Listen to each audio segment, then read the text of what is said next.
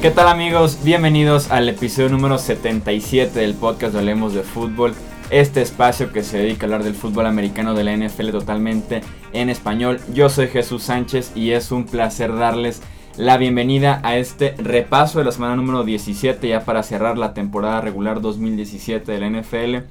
Además de platicar eh, varios temas como obviamente el 0-16 de los Browns, los despidos de los entrenadores en jefe, aquellos que se quedaron y muchos temas más. Para debatir, para platicar justamente de esto, me acompaña mi amigo Rudy Jacinto. ¿Cómo estás, Rudy? ¿Qué tal, Chuy? Muchas gracias por invitarme. Pues bueno, no todos los juegos de la semana 17 eran trascendentes o importantes. Creo que los juegos de la mañana, pues, eh, resolvieron de formas muy predecibles. Fue un inicio de jornada quizás un tanto lento o incluso aburrido.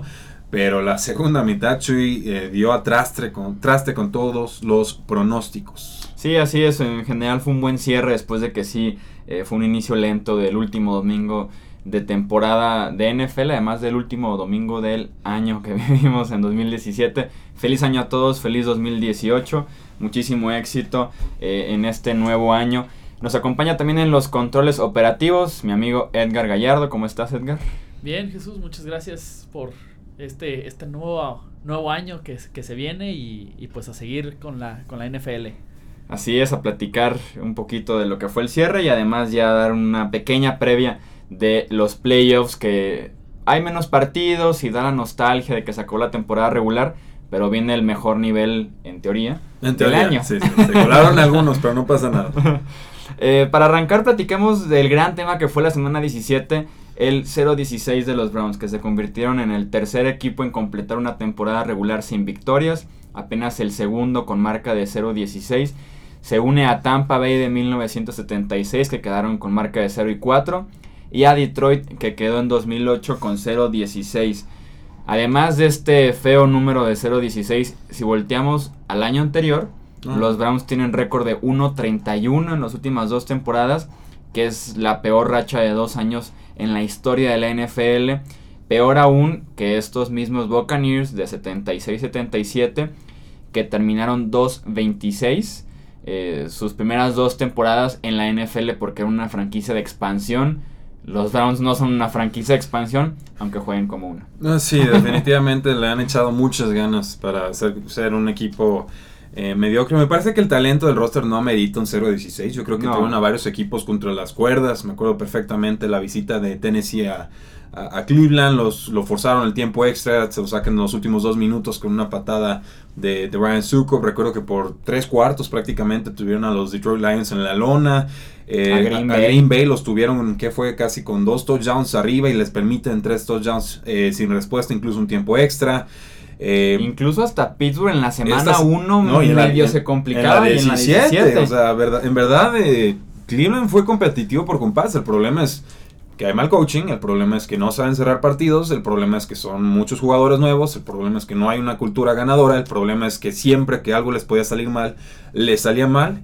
Y como prueba de ello, pues la última jugada que le queda a la ofensiva a los Cleveland Browns, una escapada de que Kaiser que pudo haber corrido para mover las cadenas, confía en su receptor, suelta el pase y Corey Coleman, el, hijo pródigo de los Cleveland Browns en estos últimos dos años, eh, pues, le chocan las manos, se le va, entregan el balón en downs y se consolida este mediocre récord que es justo para el entrenador, pero no es justo para los jugadores. Sí, y justo en la mañana de ese mismo domingo estaba escuchando un programa de radio en Cleveland que hablaban de Corey Coleman y cómo deberían casi casi cortarlo del equipo por el simple hecho de liberar el número 19 que le pertenecía a Tim Couch, que es probablemente el último buen coreback que tuvo Cleveland, y que era una falta de respeto que un jugador tan inconsistente, que se lesiona, que tiene problemas fuera del terreno, tuviera ese 19 y ahora sí que parece que los escuchó y adrede soltó ese pase, pero que también se junta con el fumble de Duke Johnson, la intercepción de Deshaun Kaiser, todo, todo esto en el cuarto cuarto. Por fin empatan 21-21 y les regresan el kickoff 96 yardas hasta el touchdown. y se lo regresa, ¿quién fue? Juju, ¿no? Juju Smith Schuster, que no es precisamente un velocista. Digo, yo hice scouteo de Juju y yo no recuerdo muchos regresos de patada de, de Juju. En realidad esas funciones son o de Antonio Brown o de Hayward Bay o de... O sea, de Eli Rogers. O de Eli Rogers. En realidad, pues como que se les ocurrió ponerlo ahí. No sé cuántos regresos tenga en la temporada. Pero pues a los Browns ya cualquiera parece superestrella. ¿no? y ahora tiene ese... Creo que fue sí, sí fue de 96 el kickoff. Y además tenemos esa recepción de 97 yardas contra Detroit en el Sunday Night Football que también tuvo Juju Smith-Schuster. Entonces medio se ha consolidado así como... Es, como como estrella en potencia a ser medio estrella las, las últimas cuatro semanas de temporada regular. Eh, mencionaba a Tim Couch, que es considerado el último buen quarterback que tuvo Cleveland este año. Inició de Sean Kaiser, Kevin Hogan y también vio acción Cody Kessler. Así es, de los tres no se hizo uno este año. Kaiser lideró la NFL con 22 intercepciones. Y tengo aquí la lista de desde que Tim Couch se fue de los Browns, quiénes son los quarterbacks que han iniciado por lo menos un partido por Cleveland.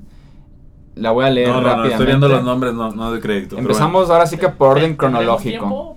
Sí, sí tenemos tiempo, pero va, va, a tener que ser rápido por orden cronológico. Es Jeff García, Kelly Holcomb, Luke McCown, Trent Dilfer, Charlie Fry, Derek Anderson, que ha tenido probablemente la mejor temporada para un quarterback de los Browns en los últimos 15 años, Brady Quinn, Ken Dorsey, Bruce Gradkowski, Colt McCoy, Jake Delhomme, Seneca Wallace, Brandon Whedon, Thad Lewis, Jason Campbell, Brian Hoyer, Johnny Manciel, Connor Shaw, Josh McCown, Austin Davis, Robert Griffin, el nieto, Cody Kessler, Deshaun Kaiser y Kevin Hogan. El nieto, wow. eh, híjoles. Digo, Derek Anderson es el que más inicios tiene de toda esta lista con 34 y que le sigue Colt McCoy con 21, después Brandon Whedon con 20. No, no, pero es que son nombres catastróficos. Y yo, yo, no creo que todos ellos fueran malos, ¿eh? Sinceramente, estoy seguro que la pues situación del equipo. De primera ronda también. No, no, la situación del equipo simplemente no, no permitió que se desarrollaran. Ha pasado muchas veces, me, da risa a veces cuando dicen, no, es que los Browns no tomaron a Watson, no tomaron a Carson Wentz, no tomaron a Jared Goff.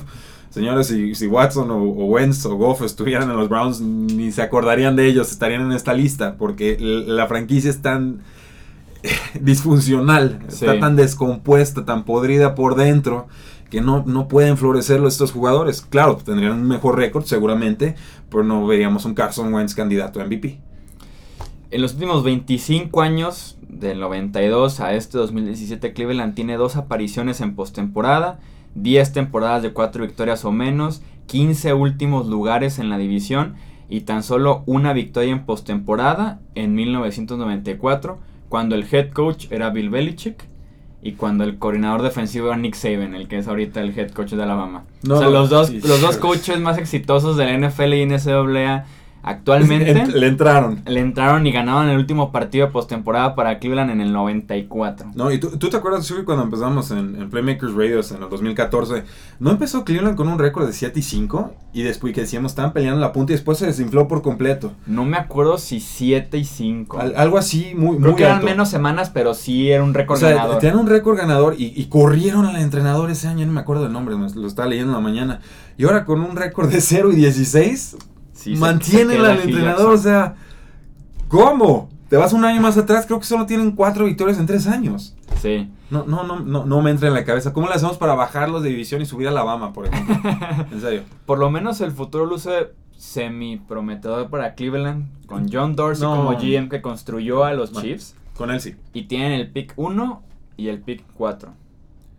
¿Cuántas formas habrá para sabotear el pick 1 y el pick 4? Los esperamos sus comentarios. Tienen aquí abril. Sí, sí, sí. ¿No tendrá un primo por ahí, Johnny Manciel? El problema es que va a existir el debate los próximos cuatro meses si deben ir por un coreback desde ya o tomar la filosofía de construyes todo el roster, el resto de la alineación y ya después en 3, 4 años ir por el coreback. Yo creo que van coreback 1 y en el 4 probablemente ahora sí para construir el roster, tal vez el pick más, como dirán, el sexy pick sería Saquon Barkley, el corredor de Penn State, para generar ahí la combinación coreback running back novato, que funcionó bastante bien en Dallas, por ejemplo. Sí, podría ser, es, una buena opción. Yo no tengo, no estoy tan seguro de que Barkley caiga cuatro, sinceramente. O uno Barkley y cuatro el que te caiga. Eh, sería más probable porque ahora sí está, está un poco más gris la situación de mariscales de campo que, que en años pasados no hay un consenso por lo menos al momento no hay un consenso en la posición. Eh, pueden hacer muchísimas cosas los Browns, yo insisto, hizo un buen papel, Sashi Brown lo cortaron, está bien, bueno, no estuvo bien, pero ya que. Eh, muchos picks, mucho valor, mucho tope salarial, mucho espacio. O sea, los Browns pueden tener una reconstrucción rápida, tienen reconstrucción pronta, tienen buenos talentos, tienen a Miles Garrett, tienen una buena línea ofensiva con, sí. Kenny Seidler. Podemos hablar de David Njoku, podemos hablar de Josh Gordon, que todavía le quedaría un año más con el equipo. Corey Coleman, aunque no lo crean, sí tiene talento, creo que es inconsistente y se le rompen las manos con papel maché. No, no sabemos qué está pasando eh, ahí pues, tienen a Duke Johnson, que hace un buen jugador. Crowell termina contrato. Joel Vittorio en la línea, el mismo Joe Thomas regresa. Hay, buenos nombres, o sea, yo insisto, este no es un roster de 0 y 16. Es, esa es la, la, realidad. Vamos viendo qué pueden hacer los Browns, pero ojalá, por el bien de los aficionados, dejen de ser el chiste y el hazme reír de la NFL. Hay peores rosters y el mejor ejemplo me parece el de los Jets de Nueva York. Creo que en el roster, en el talento es peor los Jets ganaron cinco partidos con un coreback que Cleveland tenía la temporada pasada y que lo cortaron porque lo querían hacer entrenador en lugar de mantenerlo como coreback, que es Josh puede, McCown. Puede ser, eh, la, la, la diferencia sería que... a Todd Bowles que a Hugh Jackson. No, por supuesto, por supuesto. La diferencia es que Josh McCown tuvo la mejor temporada de su carrera y que los Browns no supieron ni qué mandar en, en mariscal de campo. Pasamos al tema de los entrenadores despedidos. Eh, leemos la lista de, de quienes se van y ya podemos debatir algún caso que nos parezca interesante. Empezamos desde el mes anterior que era Ben McAdoo con los Giants, a cuatro semanas de que termina la temporada. John Fox, despedido por los Bears, tuvo un récord de 14 y 34. Chuck Pagano, despedido por los Colts, un récord de 53 y 43. Jim Caldwell sale de Detroit con un récord de 36 y 28. Probablemente el más polémico, Jack del Río, despedido por los Raiders con récord de 25 y 23. Y se suma Bruce Arians que se retiró del fútbol americano de la NFL, deja Arizona después de estar eh, con un récord de 50, 32 y 1 con los Cardinals. Ese empate de 1 fue aquella debacle de Sunday Night Football. 6 a 6. Pateadores de Seattle y de Arizona. Ah, pero llega a 50 triunfos Bruce Arians ganándole a los mismos Seahawks en la semana 17. ¿Cuál, ¿Cuál te gustaría hablar? ¿De Jack del Río de una vez? Pues, podemos entrarle, sí, podemos entrarle al tema de Jack del Río, este, se apresuran los Raiders, ¿Qué, ¿Qué, necesidad? Yo entiendo que fue una temporada floja, entiendo que Derek Carr tuvo regresión, pero cambiaron al coordinador ofensivo, le cambió el estilo de juego por completo, a Mari Cooper no encontró sus manos salvo en dos juegos de la temporada, Michael Crabtree terminó cojo, se habla de que ahora lo quieren cortar yo no me explico por qué, es el mejor receptor del equipo. Jared Cook, pues inconsistente, un juego bueno, cuatro malos. En la línea ofensiva tuvo regresión, hubo más problemas del lado, por ejemplo, de Donald Penn. Estamos hablando de una línea ofensiva top 3. Yo en estos momentos pues no los vi actuación ni de top 10. Entonces, y en defensa ni se diga porque no han invertido en la secundaria. Los linebackers siguen quedando un poco a deber. Veo, veo, buenas estadísticas de Bruce Irving, por ejemplo. Checaba hoy, creo que tiene 8 capturas. Eh, pero vamos, es un roster al que le falta mucho talento. Incluso, bueno, pues el, el MVP de alguna. O el candidato MVP, no recuerdo si quedó Khalil Mack. Ganó como defensivo del defensivo año, del año, exacto. No, no MVP general. Eh, pues ¿dónde estuvo? ¿no? Dobles, triples marcajes y, y, no había más, no había respuesta a los Raiders cuando sucedía esta situación. Entonces, eh, no le echo toda la culpa a Jack del Río y creo que les gana el deseo de ver a un entrenador más mediático con miras a ese futuro movimiento dentro de un año a Las Vegas. Sí, Jack del Río venía parte de una temporada de 12-4. Este año fue, me parece que de 6 victorias para los, para los Raiders de Oakland.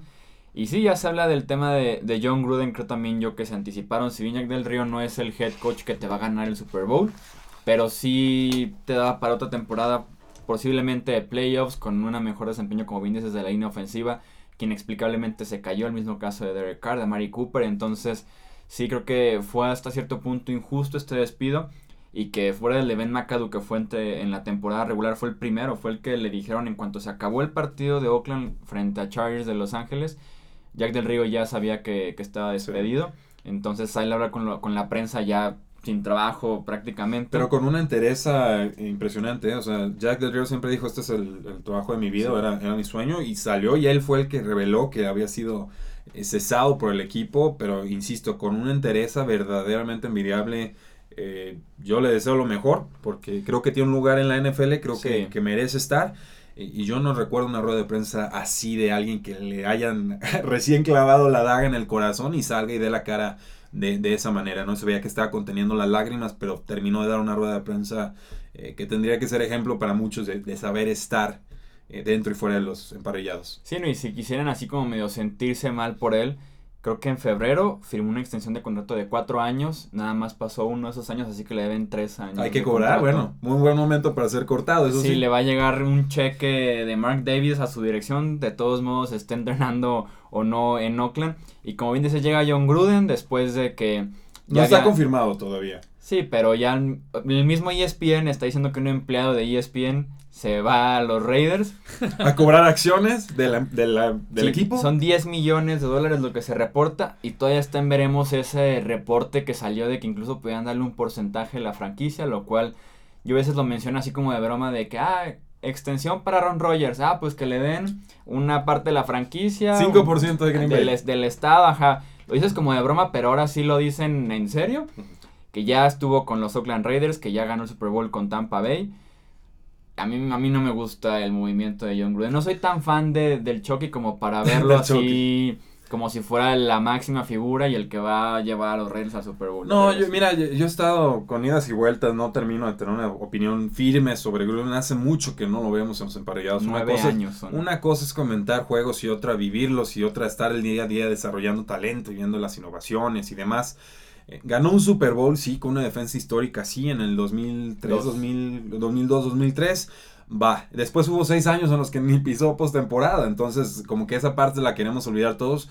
No deja de ser una de las grandes mentes ofensivas de la NFL. Falta ver si se puede desempolvar. Creo que tendrán que conseguir un excelentísimo coordinador defensivo porque Gruden a eso no le entra ni de chiste.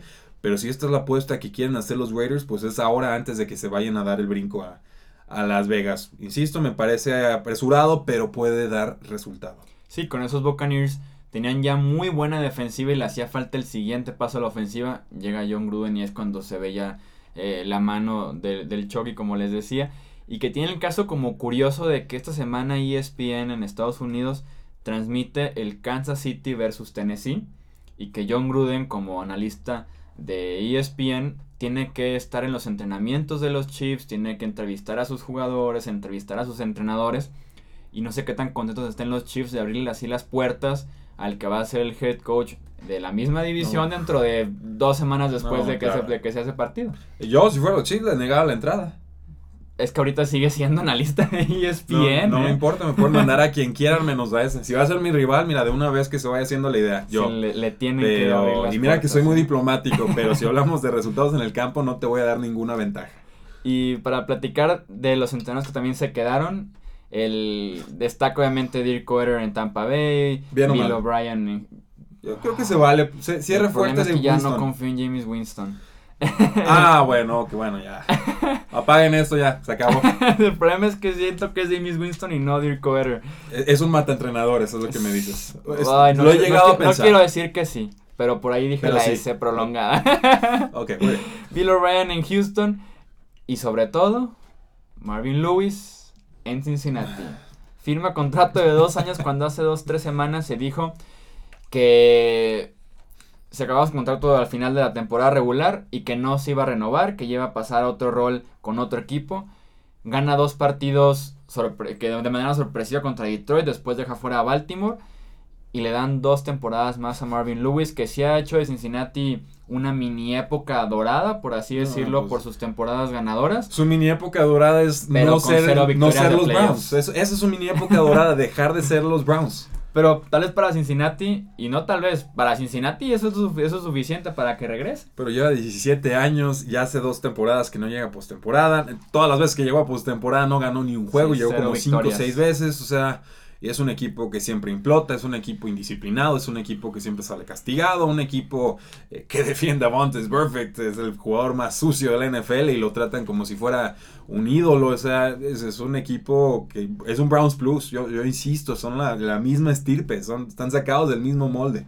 Sí, son, son una franquicia muy, muy similar. Pero se queda Marvin Lewis a ver qué puede hacer en el 2018 con estos, eh, con estos Bengals. Eh, repasemos rápido los sembrados de cada conferencia. Nueva Inglaterra quedó primero con marca de 13 y 3. Pittsburgh fue segundo en la americana con también la misma marca 13 y 3. Jacksonville fue tercero, marca de 16. Kansas City también 16 fue cuarto. Y los comodines Tennessee eh, con marca de 9 y 7 y cierra Buffalo con marca de 9 y 7. Buffalo rompe esa sequía de playoffs que tenía desde 1999 sin llegar a postemporada. Era la más larga no solo de la NFL, pero también de todo el deporte americano. Ahora esa nueva racha eh, le pertenece a los Marineros de Seattle, del, del béisbol de las grandes ligas, desde el, desde el 2001, que no llegan a playoffs.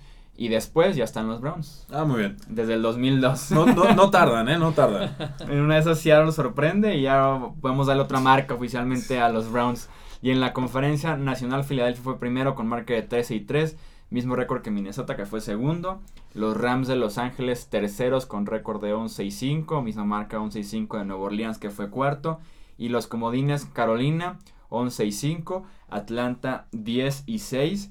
De estos dos equipos, 8 no pasaron a la postemporada eh, el año pasado.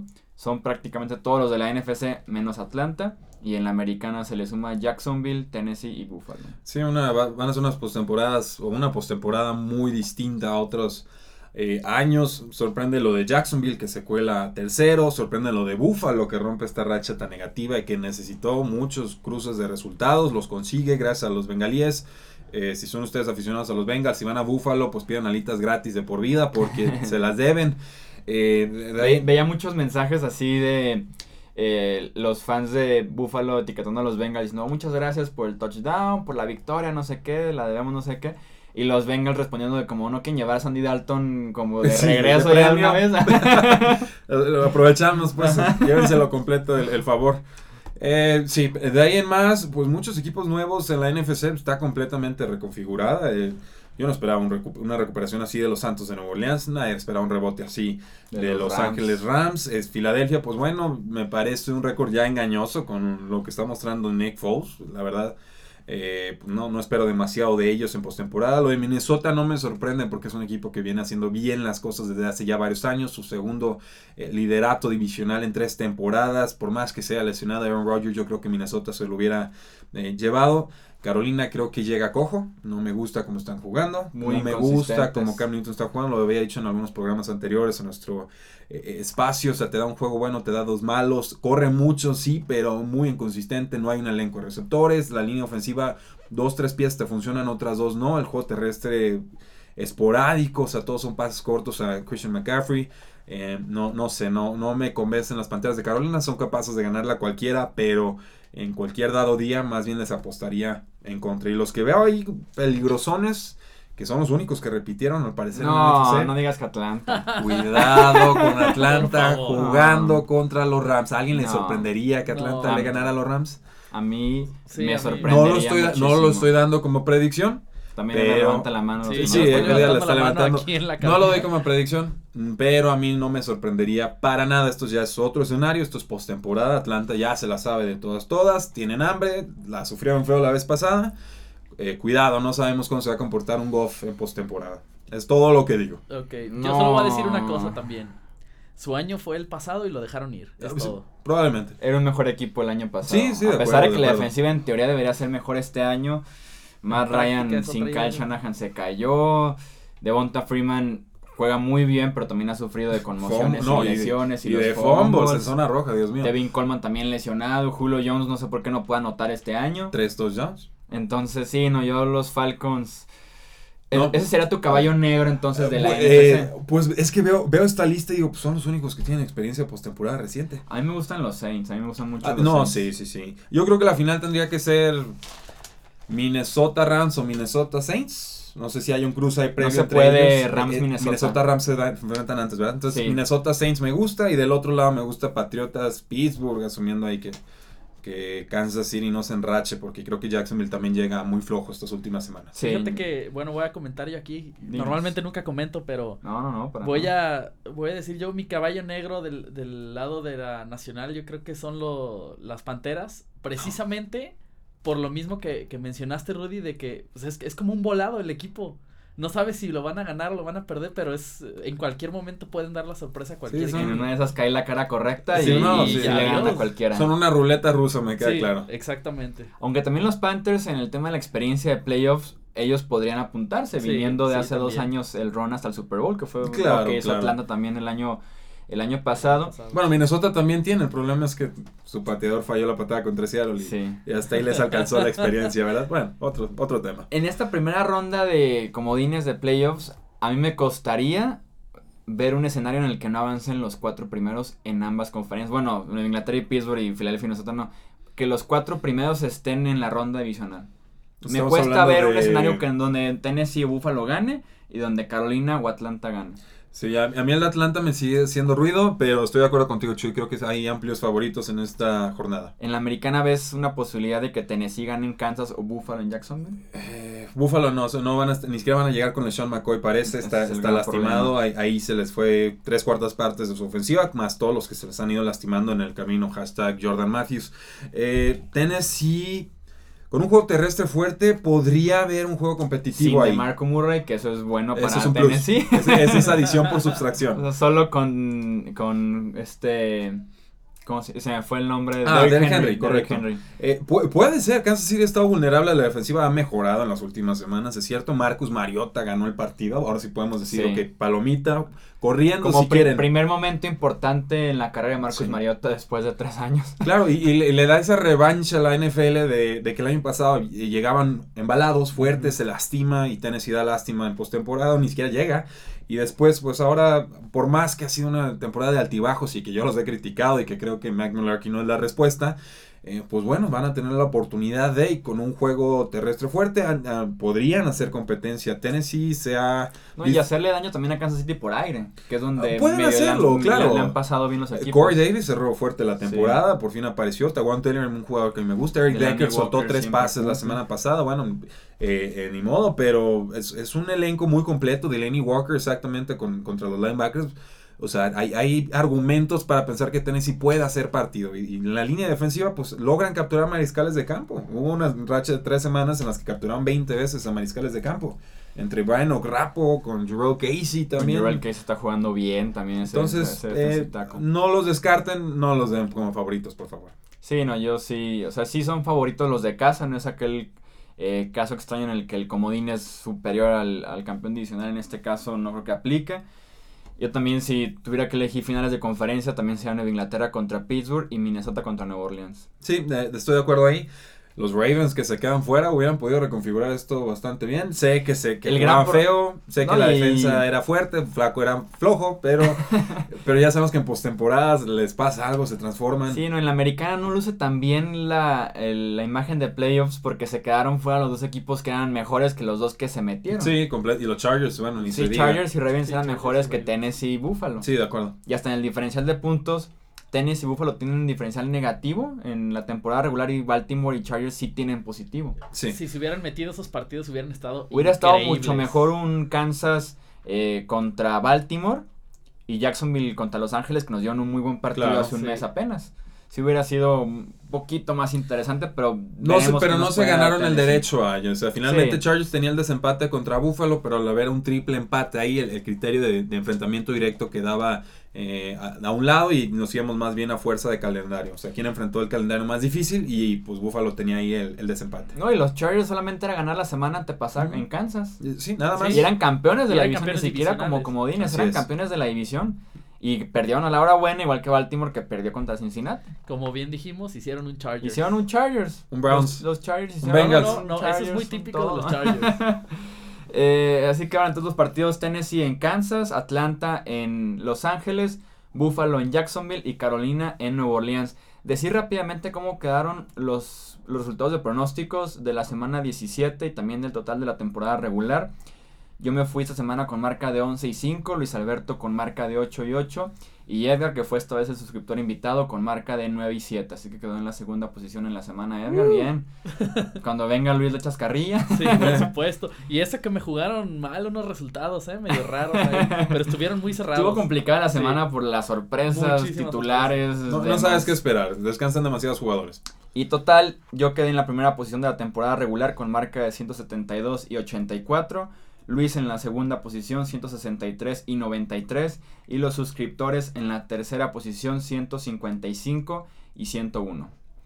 Para la próxima temporada regular falta muchísimo, pero vamos a organizar uno para que todos entren en todas las semanas, no que nada más sea uno. Yo ya, tenemos encontré más o menos el plan. una plataforma en donde se puede hacer eso. Sí, o sea, que nada más unos amigos, su, su unos usuario amigos y- de hecho lo están haciendo y ya me mandaron la información. Se me había olvidado comentarte Jesús, pero Sí, sí, sí. Ups. pero ya tengo la información. Sí, para que todos entren esta vez. Lo iniciamos así de uno por uno porque creíamos que nadie iba a comentar, Sí. sinceramente. Sorpresa. Recibíamos entre 15, 20 en buenas semanas sí, de, sí, sí. de pronósticos, entonces Cuando se nos... iba mal recibíamos unos 10, yo creo. Sí, se nos salió de las manos, pensamos que no iban a comentar, entonces la próxima temporada eh, va a haber uno para que todos entren e incluso creo que se puede configurar esto mismo para nada más la postemporada, para que todos entren en la postemporada ya de una vez. Pues vamos checándolo. Sí, o sea, síganos en, en Twitter y en Facebook. Hablemos Foot, Foot en, en Twitter, Twitter. y en Facebook hablemos de fútbol. Ahí vamos a publicar el link para que en la postemporada todos participen. Estoy seguro que se puede, o si no, que nos manden el pronóstico y aquí en Excel hacemos una tablita para que todos entren en los playoffs. Hablemos Foot en Twitter, hablemos de fútbol en Facebook, o si no, también en arroba Chuy Sánchez-bajo. Ahí me pueden, eh, eh, ahí les pongo la liga. Ahí les pongo el link para que se metan a, la- a los playoffs y todos podamos competir eh, por ver quién gana en la postemporada, porque ya vimos quién ganó en temporada regular, ¿verdad? Ay. Me enraché, fue la última parte así de que di el ¿Tienes- empujón. Tienes suerte de que yo no participé desde el principio. Yo le dije Seguro eso yo hace, un- ganado. le dije eso hace un mes, pero está bien, no me invitaron nunca, está, está bien, no pasa nada. ¿Puedes, puedes entrar también al link de la postemporada. Eso, Sí, nos también. vemos en postemporada, que el año pasado estuve 11 de 11 y en la anterior 9 Ah, ¿en de serio? 11. Claro, y tengo evidencia audiovisual. Ah, pues ya tenemos a alguien que inicia como favorito en, en las apuestas Sí, de los pronósticos de No, postemporada. veremos, veremos. Sí, juro que les publicamos o si no en la descripción de YouTube vamos a ponerles En el link lados. en donde se pueda para que entren a participar eh, a los pronósticos de la postemporada. Eso fue todo entonces por el episodio número 77 del podcast Hablemos de Fútbol. Le damos el cierre oficial a la temporada regular. A partir de los próximos episodios ya van a ser de postemporada. Como aviso, esta semana va a haber tres episodios de podcast. También va a haber tres videos de YouTube por lo mismo. Porque el próximo episodio va a ser eh, elegir el equipo All Pro de Hablemos de Fútbol. Vamos a explicar más la dinámica en el próximo episodio, en el 78, a partir del 79. Ahora sí van a ser previo y pronósticos de la postemporada 2017 de la NFL. Edgar, muchísimas gracias por estar en los controles operativos. No, gracias a ustedes por venir y analizar una, una semana más. Así es, así es. Rudy, muchísimas gracias. Compártenos tu Twitter para que también te busquen por ahí. Claro que sí, muchas gracias. Arroba paradoja NFL y ahí echamos locuras. De Paradoja todos modos, ahí NFL. en el, en el nombre de donde salen en YouTube, si nos están viendo ahí sale su, su Twitter. Para que ahí den el Para que le den directamente. Eh, yo soy Jesús Sánchez, muchísimas gracias por escucharnos en este episodio 77 a lo largo de toda la temporada regular de la NFL. Nos escuchamos en los premios de esta alineación All Pro que vamos a hacer y también en el previo de la postemporada. Hasta la próxima.